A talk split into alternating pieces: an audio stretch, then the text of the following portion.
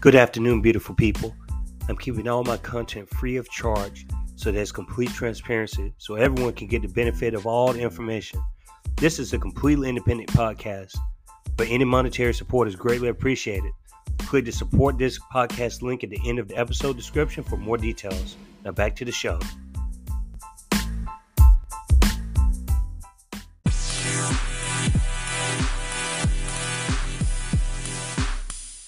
Uh, good afternoon, beautiful people. This is Kiko's Free Thinkers Forum. I have the honor to be in the presence of Jae Carico. Is how you pronounce your last name, Carico? You got that exactly right. That's awesome. Okay. A self described anti fascist and anarchist, former pro wrestler, writer, musician, amongst a lot of other things that we're going to learn about Jae today. Uh, Carico's band Sound Bandits released a brand new album last month entitled Noise Crimes. Carico has agreed to do an hour and a half interview, which is very generous of you to do that. I appreciate it. And Jae is also a co-founder of Guillotine Press, and they ran for U.S. Senate in 2018 in the state of Tennessee. I'm assuming that's where you're located right now. that is, it is. Okay, me too. I'm just on in a different part now. I was closer to you in Knoxville, but now we're in the Nashville area. Okay, about two hours away. Where are you based right now, Jae? Uh, Cleveland, near Chattanooga. Cleveland. Okay, so do you want to kind of tell the audience a little bit about um, sort of your background? You say you're from Cleveland, Tennessee. So how do we get from Cleveland, Tennessee to sort of like-minded people like us talking right now? How do we get to that journey? I was born to um, Stella and uh, John Edward Sisk and uh, they had some issues with addiction when they were when they were um, when they first had me and stuff and um, uh, they didn't really feel like they were able to be the kind of parents they wanted to be and uh, my aunt adopted me um, i was homeless at the time um, and uh, they they uh, felt like that wasn't a good situation for me and so they dropped me off mm-hmm. at my mm-hmm. grandma's and i was adopted by a middle class family my dad was a chemical engineer um, very conservative we went to church every sunday wednesday thursday for youth study, you know, and uh, I grew up in that. Um, maybe I took it too seriously and became a communist. Cheers, man.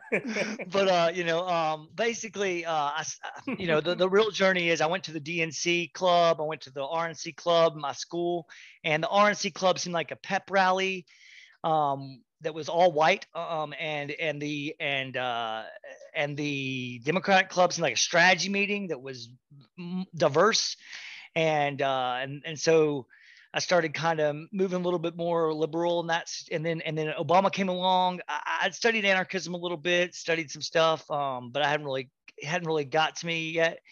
Obama came along and he like you know made me cry with his speeches said some beautiful things and, and I really uh, really believed in in what he was he was talking about. And he did it got, to all of us at one point. and and then he got elected. And I saw him do the same things, and I realized that you know that he's not really the one who's running stuff. You know. And um and he, and if he was, I'm not sure that he has the same beliefs as you know the majority of the working class people. Um, and uh, so then, you know, uh, I guess Ron Paul was, and I was in the Navy for a little while. I had gone to seminary. I had gotten out of that gone to uh, well the Church of Christ version of seminary, um, but uh, preaching college, and then I I gotten uh, away from that. I had gone to the military. I found out they were building oil pipelines before they built water pipelines, and I and during holiday routine I've been studying Islam, and so I was just like, no, I don't think I'm gonna do that. Refuse deployment, engage in a pattern of misconduct to get removed from the military.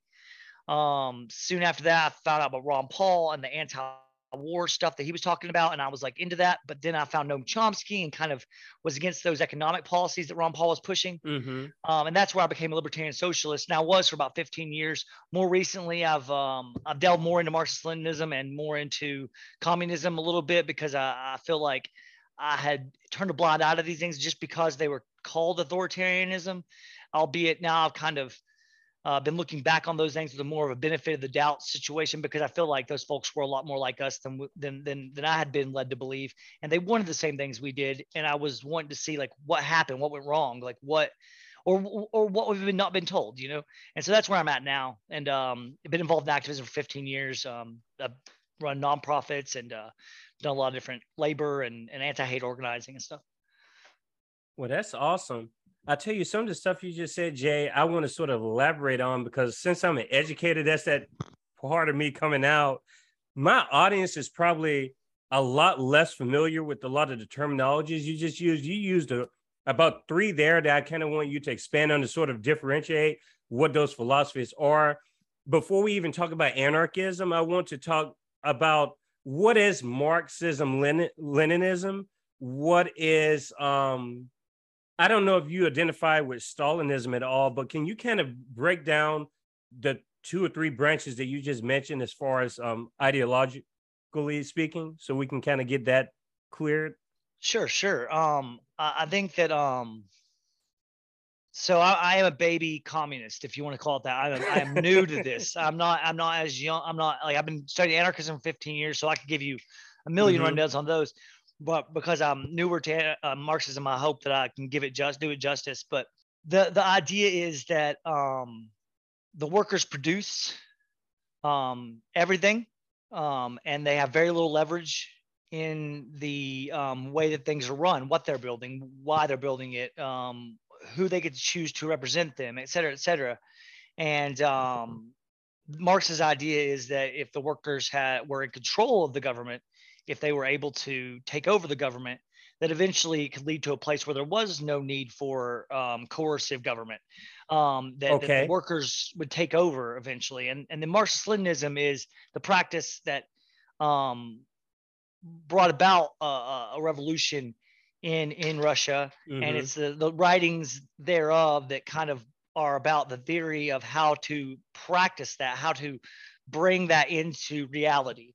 Um, and of course, um, we live in a different situation on a lot of different levels than uh, 1917 Russia. Um, so uh, I think that um, folks want to look at and say, okay, what were the problems here? What were the things that, um, you know, along with 14 different invasions within their first, you know, mm-hmm. 10 years of being in a power, you know, what were the other aspects that were difficult or what, what were the what were the, what were the things that they did wrong? What were the things they did right? And and how can we compare those material realities to the material realities of today? A lot of what marx talked about was based on hegel's dialectics and uh, and um, about you know seeing something as a contradiction seeing the different things that come together and uh, and how to kind of like either synthesize or or or, or cha- change the situation in which you know there's a power dynamic that's unjust essentially. Okay so going back to your point about uh, marxism i appreciate that breakdown too just for some audience members that may be less familiar with some of these ideologies. As is that a proposition that's a gradual dissolution of the government under marxism or is that something that's spontaneous? How, how does that work so, so in my understanding and in my my reading, uh, this would not be something that was spontaneous because um, spontaneous revolution, uh, or spontaneous action in general, spontaneous activism, uh, can do something to inspire people. It can it can it can lead to people saying, "Oh, that's a really important thing to do." Um, it can lead to helping people in an immediate situation. It can lead to um, a lot of uh, you know good things for the moment. Um, but as long, but I guess what, as a Marxist, um, or as I guess what a Marxist would say would be that as long as the uh, the global financiers of capital, like the people who uh, are in charge of the majority of the resources, then the amount we're able to do is going to be very, very little unless we are organized as much as they are as a working class. Okay.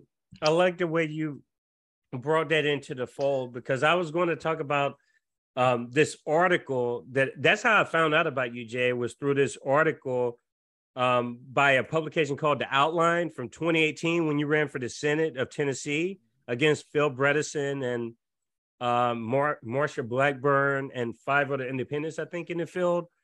And I know I don't know if you followed my previous podcast, but um, to to me, I mean, Dem Republicans are that's what they are. I mean, it's a one party state as far as I'm concerned. I don't waste my fucking time trying to differentiate between a D and a R when it's you know the same objective.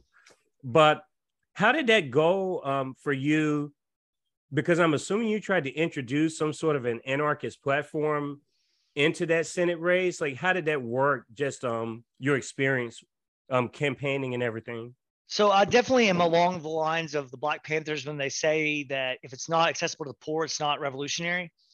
Um, so uh, in so doing, I decided I I I, I probably made a hundred dollars uh, in campaign donations because I didn't ask. I did not ask, mm-hmm. you know, mm-hmm. um, because I was like, I want to see how far we can go without with just memes and videos and and and podcasts and what anybody without any sort of money would not have access to, you know, just to see how far we get. We got 3.5 thousand votes. Um, I did have a platform. Um, what happened was uh, actually to lead up to all this was um, I had been doing uh, anti-hate work for this group called uh, uh TARN, Tennessee Anti-Racist Network. And I've been organizing a group against uh, AMREN, which was uh, this American Renaissance, which um, is tied closely to the Christian Conservative Coalition, which used to be called the White Citizens Council. Mm, um, yeah. And Bill Richardson, who was a, uh, I believe, I'm not sure if he's the vice president, but he was the, uh, no, he wasn't the vice president. George W. H.W. Bush was. So he was advisor or on the cabinet of some sort in uh, Ronald Reagan's uh, administration. The Bill Richardson from New Mexico? I believe so, yeah. Okay. Um, and uh, and uh, he was part of the White Conservative Council or White White Citizens Council. Anyway, so uh, this, this is uh, and uh, and so I've been going and doing um, demonstrations uh, against uh, AMREN, which is in my backyard, basically here, like close to you, actually, in Dickson, Tennessee, uh, near Nashville. Mm-hmm. And uh, I had been doing, uh, I had been the first year I went, you know, uh, I spoke at a conference with Opal Tometi and Lisa Garza, who were the founders of Black Lives Matter um, and Jeannie Alexander, who's an amazing prison activist, um, uh, uh, and, uh, and and and Beth Foster, who who helped me uh, learn a lot of this stuff through Justice School and stuff like that. Mm-hmm. And I mm-hmm. had been to that for about four years, and I had been the main organizer. Uh, I had been doing that for a few years, and then Donald Trump got elected, and that year a lot of people showed up to the um, to the demonstration. Mm-hmm. Um, because you know the alt right had been you know he he was hit they were he was their guy, you know, and uh, a lot of people showed up that year. I got attacked. Um, but right before that, um, Daryl Lamont had asked if I could do media on behalf of Antifa because him and Lacey, uh, who were mostly doing it, were just o- over inundated, uh, inundated with um, with with media calls and stuff. And so that was about that. That I've been doxing fascists and stuff, um, and doing a lot of work, you know, over the over the, in the previous few years and uh, I had been getting threats and being doxxed myself. Mm. And uh, that year, I got attacked by a Nazi. I was able to defend myself. That made some news. Is um, is that um, the the photo? Did they use the outline, or somebody did like the Charlottesville rally? Is that what that was? That was two weeks before Charlottesville. Oh, so this was you got beat up before that. Well, I actually, well, I was attacked, but I actually defended myself. I was fine. Uh, he ended up okay. on life flight um, being uh, helicoptered off because I, I, was in the military. I've, I've done MMA exactly. and wrestling and stuff. So I knew what I was doing. And like, um, he did not realize that I don't think when he attacked me and, uh, and, uh, you know, and, and, and so, um, and then when Charlottesville happened about two weeks later, I was jumped that day. And that's when I was attacked by like six. I saw that you get kicked in the head and stuff. I saw the pictures. Yeah. Yeah. I got, I got hit with a bat. Uh, I got hit with a mag light. Luckily I had body armor on. Um, I was, I was pretty much fine. Um, but, uh, I wasn't fighting back that day because I did because I was on bond from the previous situation. I mm-hmm. didn't want to go to jail um, in Dickson, Tennessee, where they have Confederate monuments outside their courthouse.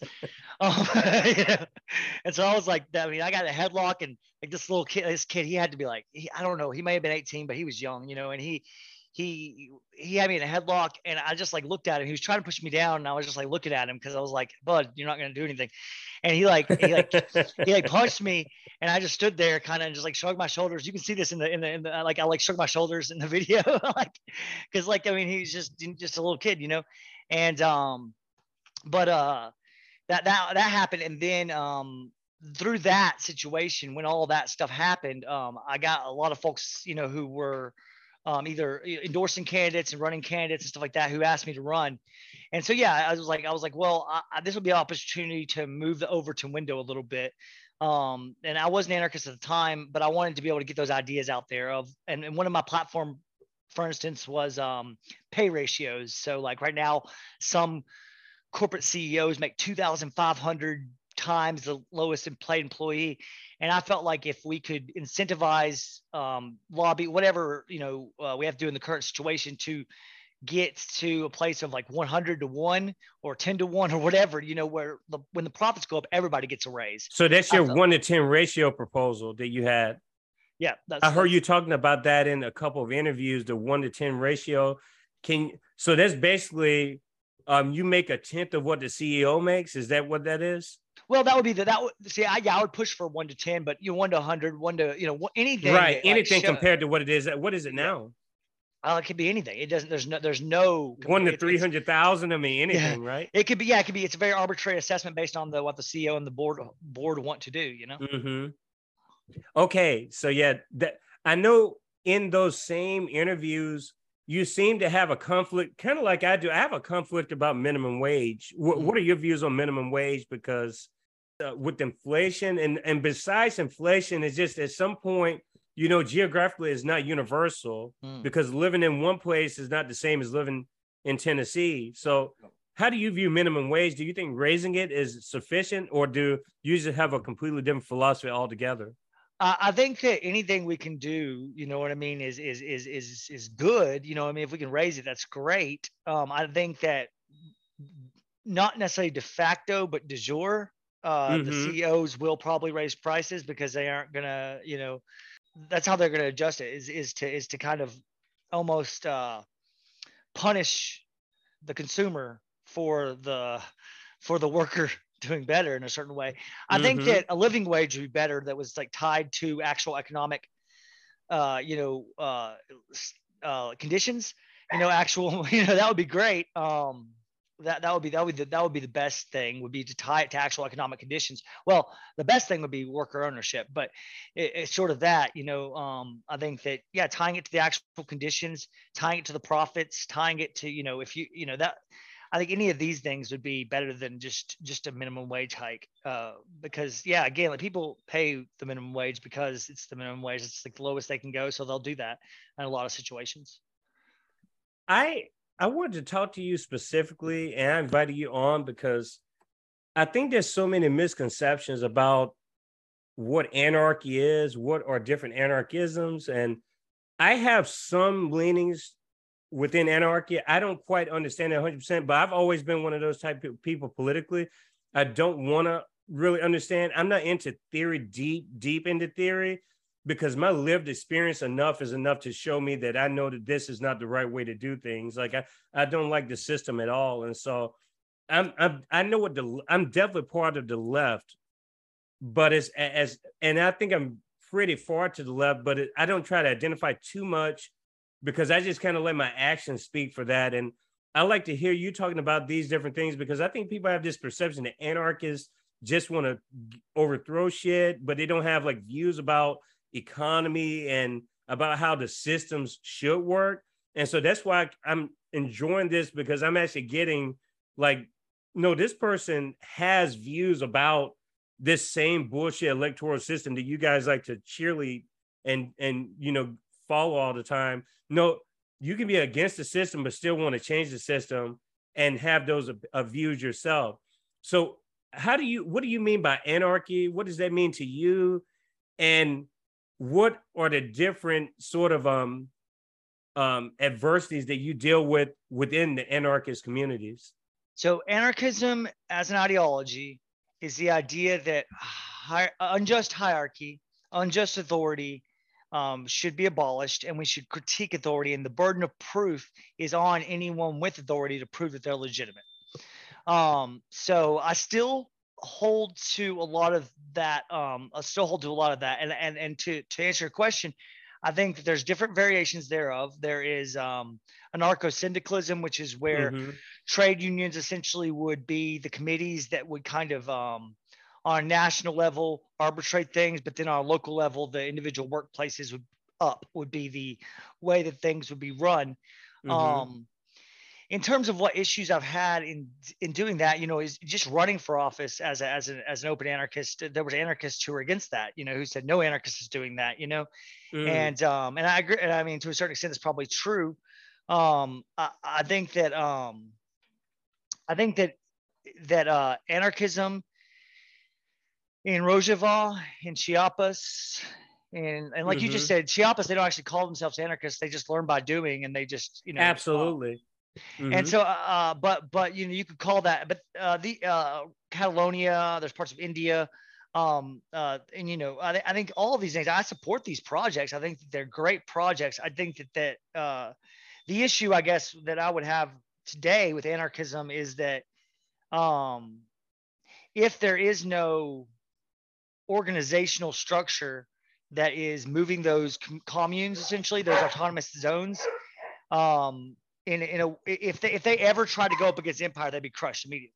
Mm. And uh, they need some, and and, and so uh, so the question is, how do you make those already existing things organized enough to where it would be able to stand up against empire if that ever happened, you know, and and that's where I guess I got more into Marxist Leninism because it seems like that is the it's like the program for how to do that, you know, how to turn from it to go from having organized a autonomous space to making that a national policy, you know, where workers are running things as opposed to just um, an individual area that may be able to achieve such, you know, um, situation. There are lots of um, self-described anarchists to run for office, and I kind of had an issue with um, the the outline article, and I do have an issue with other people who they tend to be. They almost seem like they're purists when it comes to um, like they have the right to tell other anarchists or anyone else, you know, how it's supposed to be done. You know, those type of people, and I feel like the whole idea of an anarchist run for office isn't that uncommon, I guess is what I'm trying to say. At least people that I've followed over the years, I know that they run for office who identify as anarchists. So I think that that's a misconception in itself. But like you said, I mean, I don't think it's something that's necessarily fixed. You know, I don't I don't think it's as fixed as people who are against it make it seem. You know, I just think it's simply um it, it becomes incorporated with other leftist philosophies over time. And I did have a question about that. Is it possible to be right and anarchist and be a, and, and be a part of the right? Is that even possible? Because I've so heard I, I've heard libertarians and other people say that they're also they have anarchist leanings. What do you think about that? So I think that um okay, let's say you had uh anarcho-capistan, anarcho-capitalism, let's say, right? And you create a situation in which there's no government, there's no uh there is a gun you know and, and if that and, and if there's nobody holding that um then the people who have the control of resources uh, let's say you're you're a business owner and you have capital um in that situation and let's say somebody and you and you hire a bunch of workers you hire a security firm to protect your assets well if those workers there's going to be more of them than you and there's going to be more of the security firm than you so those workers can convince that security firm that their interests are more aligned than your interests, well, you're not going to be in control very long because who's going to stop them from taking over? And so, so, uh, well, well, I think that, uh, I think that, um, anarcho-capitalism is a ideology held by people. Um, it, it, it, you know, uh, Murray Rothbard was a, a libertarian mm-hmm. uh, uh, who was, a, I guess, a um, colleague of Ayn Rand and uh, he came up with the term libertarian, which had been used as a way of describing uh, an anarchist or libertarian socialists, um, you know, prior to that. Uh, and he kind of you took that word. So, do I think that it's possible to identify as a right wing person and be an uh, anarchist? I mean, technically, yes. Uh, in practice, I don't see how that's going to work. I don't know how to understand how the the the capitalists of that day first of all will will not be an authority first of all, and secondly how they'll keep that authority without the use of a state. Mm, that makes that's a good point. It really is. I I asked that question because you so where are you at right now? Do you believe that electoral politics can work um, do you have any sort of hope in electoral politics, or do you think it has to be pretty much all direct action at this point? So um, I think that it depends on where you are geographically. Okay. And it depends on if you're talking about local, state, national government. Um, like if you're in California right now, uh, you have the option on your ballot to vote for the PFP or the Democrats in some places, and you don't even have the option to vote for Republicans anymore because they didn't make the ballot. Mm-hmm. Um, so that's kind of cool, you know. Like that's that's that's that's that's that's optimistic. Um, I think that our current electoral system, as is, however, on a national level, especially, um, and, and on a statewide level to a, to a large extent, is um, so controlled by the moneyed interests. Like I said, government's mm-hmm. a gun, and the rich have the monopoly on it. They have the monopoly on the state. They own it. They run it. They, uh, you know, and so anything that, and like you said earlier, the Republicans and Democrats are very similar. I think the Democrats are basically controlled opposition. They take what the left and what people, human beings, are struggling with, and they provide a solution that benefits the rich, and they sell it to the working class. And when that doesn't work, the Republicans say, "Oh, look, that didn't work," you know, or they say that wasn't an issue to begin with, or whatever they say. And because the Democrats are ineffective at actually meeting the needs of the people, then it, it, doesn't. Then they can say, "Look, these leftist ideas are useless," you know. And um, so they play off each other. I feel like, and um, Oh, I, I don't feel. I know. I know you say you feel like that. I know that they play. I know that they sleep together. Like I know that from. and so and so the, the, the, you know that's what's it's like if the government was run for the workers, if the workers had leverage within the, the government, even, um, then in well, let's say like this: in situations when government when workers do control the government, the material conditions are better. Mm-hmm. But I don't know if right now and I don't. So I wouldn't say the direct action is the. So so uh, direct action is super important.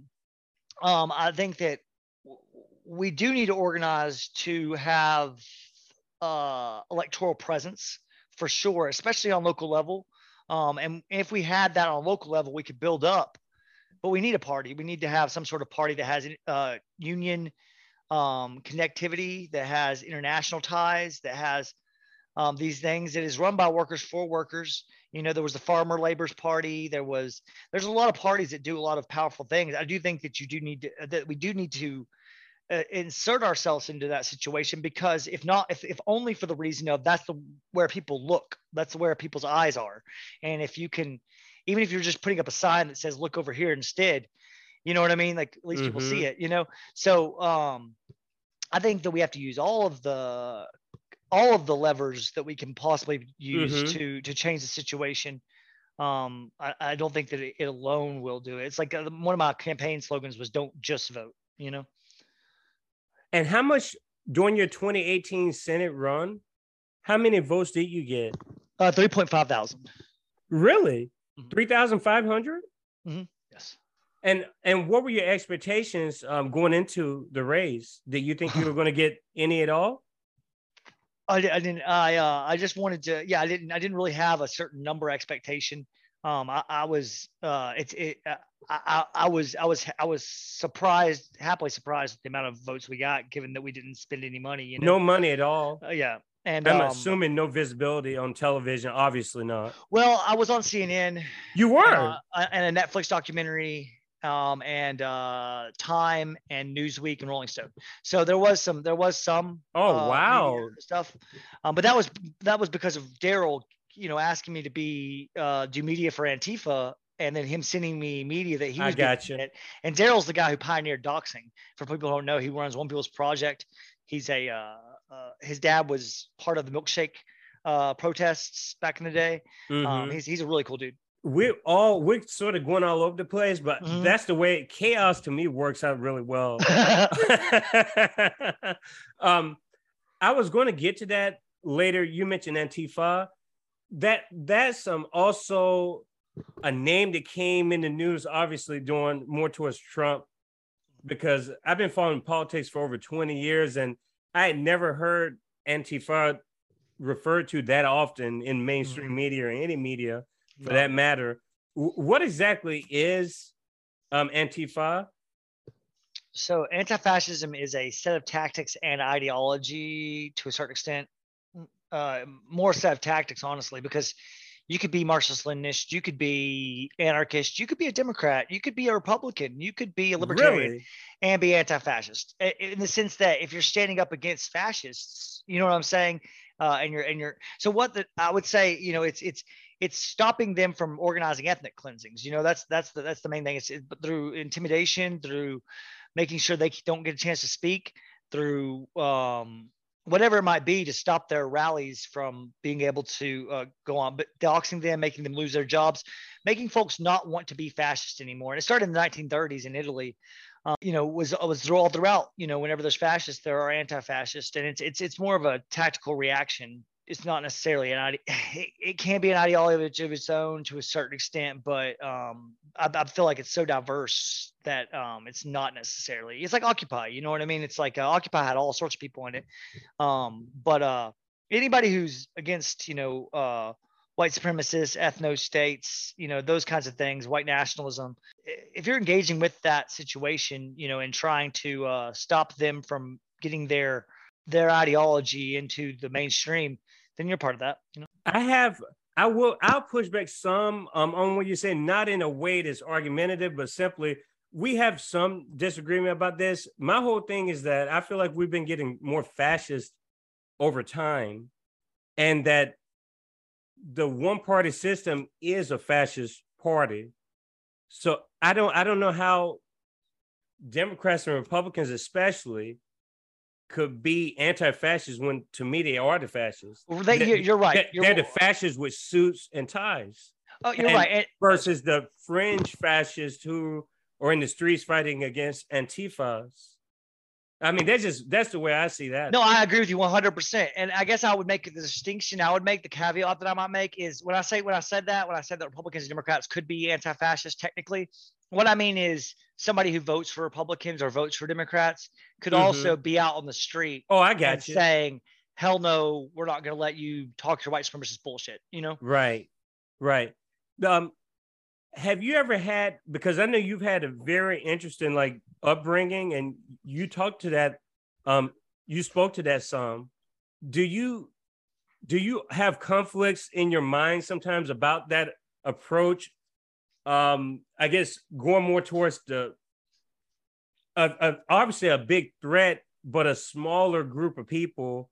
When you compare that to like the actual electoral system that has its mm-hmm. own sort of um, backdoor schemes and everything else, do you sort of have conflicts with what you're doing is not enough, or well, or you oh, want to attack certain parts of it? Certainly, I think that the, the anti-imperialism uh, movement is, uh, is is is a is a certainly a powerful and important thing to consider when we are talking about anti-fascism because the prison systems are fascist the mm-hmm. border patrol systems are fascist uh, you know um, we have to look at that yeah for sure 100% I, I think that that uh, that these folks it's not so much about numbers you know it's more about power like it's you know i mean like power. yeah like stephen miller was the you know uh, Trump. You know, I mean, these, these folks, Steve Bannon, uh, mm-hmm. uh, these folks are have power and they are, uh, or Alexander Dugin, if you're talking about Russia, for instance. Um, he helped bring down the Soviet Union and he's helped build the alt-right ideology in the United States. Um, I think that we can, uh, I think that there are, yeah, there's like way bigger enemies. Um, I think that, and I think that there, I think that, you know, it's just a matter of like, these folks will attack innocent people and they will uh, they will let people who aren't so innocent who are interested in this kind of ideology mm-hmm. they'll give them shows of power. And mm-hmm. we have to mm-hmm. humiliate them because the, their tactics don't work to build their movement. You know what i mean? We don't want it to build. We don't want it to grow. We want it to stay small. We want it to stay fringe. Right. and so uh, okay. uh, but I think also at the exact same time, yeah, it's it's super important to realize that our whole system is very much, uh, in some ways, if a corporate you know it's a corporate uh, republic uh, run by corporates corporations. It's got democratic aspects but it's not like i mean obviously in in in, in, italy under fascism they did not have democracy you know what i mean? Like the uh, mm-hmm. so like there's a difference i think somewhat but it's it's uh it's pretty close pretty pretty close. And imperialism is a is a is a slightly different beast but it's it's it's colonialism is is a is a, is an aspect of fascism for sure yeah, that's I think this is what makes it so tough because um when you're doing your stuff on the ground, it, it's not publicized at all. But I mean, why would the corporate media publicize something like that and pretend to have um the interest of the anti-fascists, but they're really just upholding the same bullshit system. You know, they're not actually trying to solve anything. They're actually promoting it more than anything, and then they invisibilize the actual activists. And if they do visibilize them, they villainize them. Mm-hmm. And so you have to go through so many different loopholes just from that angle. And so I definitely I value your work on the streets, and I I commend you, Jae, and all the other people that you've worked with over the years and continue to work with.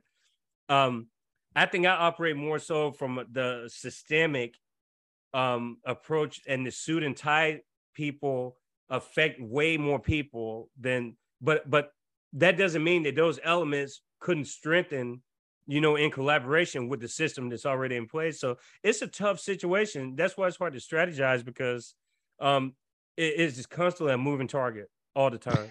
Yeah, and I think that um, you know, any individual, like you said earlier about talking about spontaneous action, uh, mutual aid, for instance, let's say mutual aid is great. You go and feed some people, you know what I mean? But like, if you don't build programs out of that, if you don't get demographic surveys of what else they need, of how to make it to where um, they can be out of that situation and stuff like that, then it's just spontaneous. And and uh, and in the same way, if we don't use the things we learn to to to to to write and, and to express and to show what worked and what didn't all these if we don't if we don't do that then it's it's it's nothing. You know what i mean? It's it's, it's just a inspiration. It's just a a day where we stopped where we didn't where we stopped something bad from happening maybe or where we were able to feel good about standing up against you know hate or maybe we maybe we're able to change some minds you know through conversation you know something like that. But it's not necessarily you know it, everything has to be and the reason that I, I feel like the anti-fascism was a, was a place that I, a space that I wanted to be in was because if we do need to have um you know if, if there comes a time when we have the organizational capacity to stand up against this thing we're going to need who we we're going to people are going to need to be able to uh you know um be effective in that uh, on a number of levels. And I felt like one of those levels was um, security.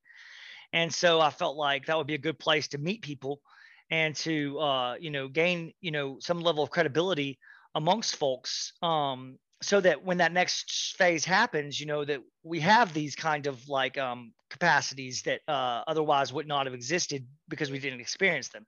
So mm-hmm. for instance, just to, just to give a like a historical example, um, when the Chinese nationalists and the uh, communists were in a, in a civil war against each other, uh, the Japanese invaded um, in World War II.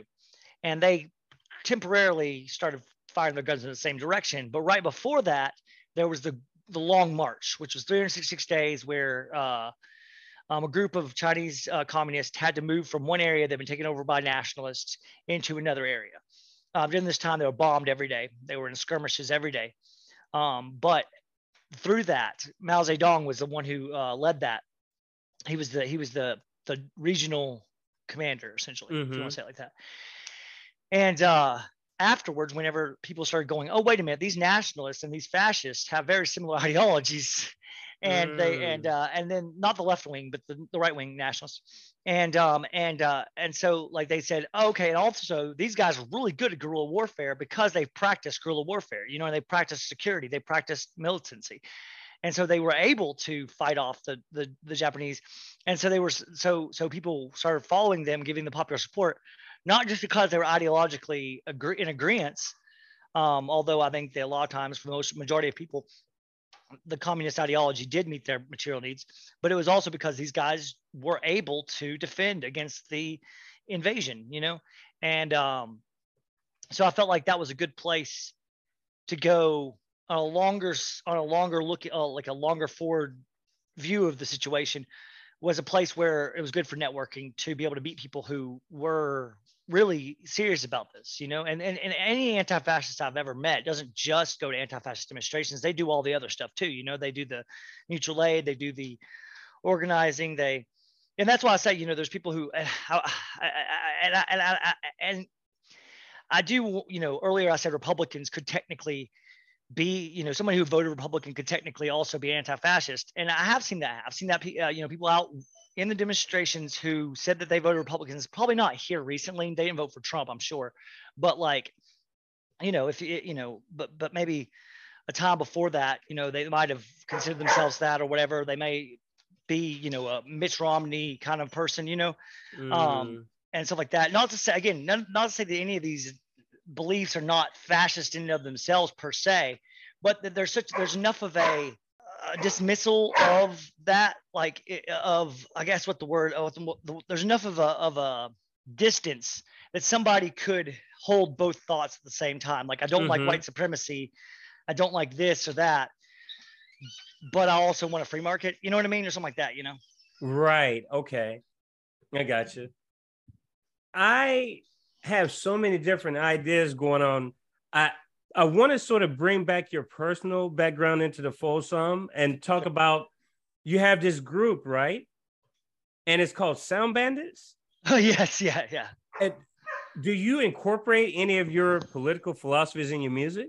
Certainly, yeah. Um, on on on a couple levels. Um, one, we do have um, one of our albums, Bastard Childhood, is is uh, is Disney samples, but changed so that they sound communist, so or, or or you know working class, pro working class, and then we added metal doom guitar to it. You know, um so so that that's definitely a way. And then some of our other songs that, uh, that do have lyrics a lot of our stuff is very post rock ambient.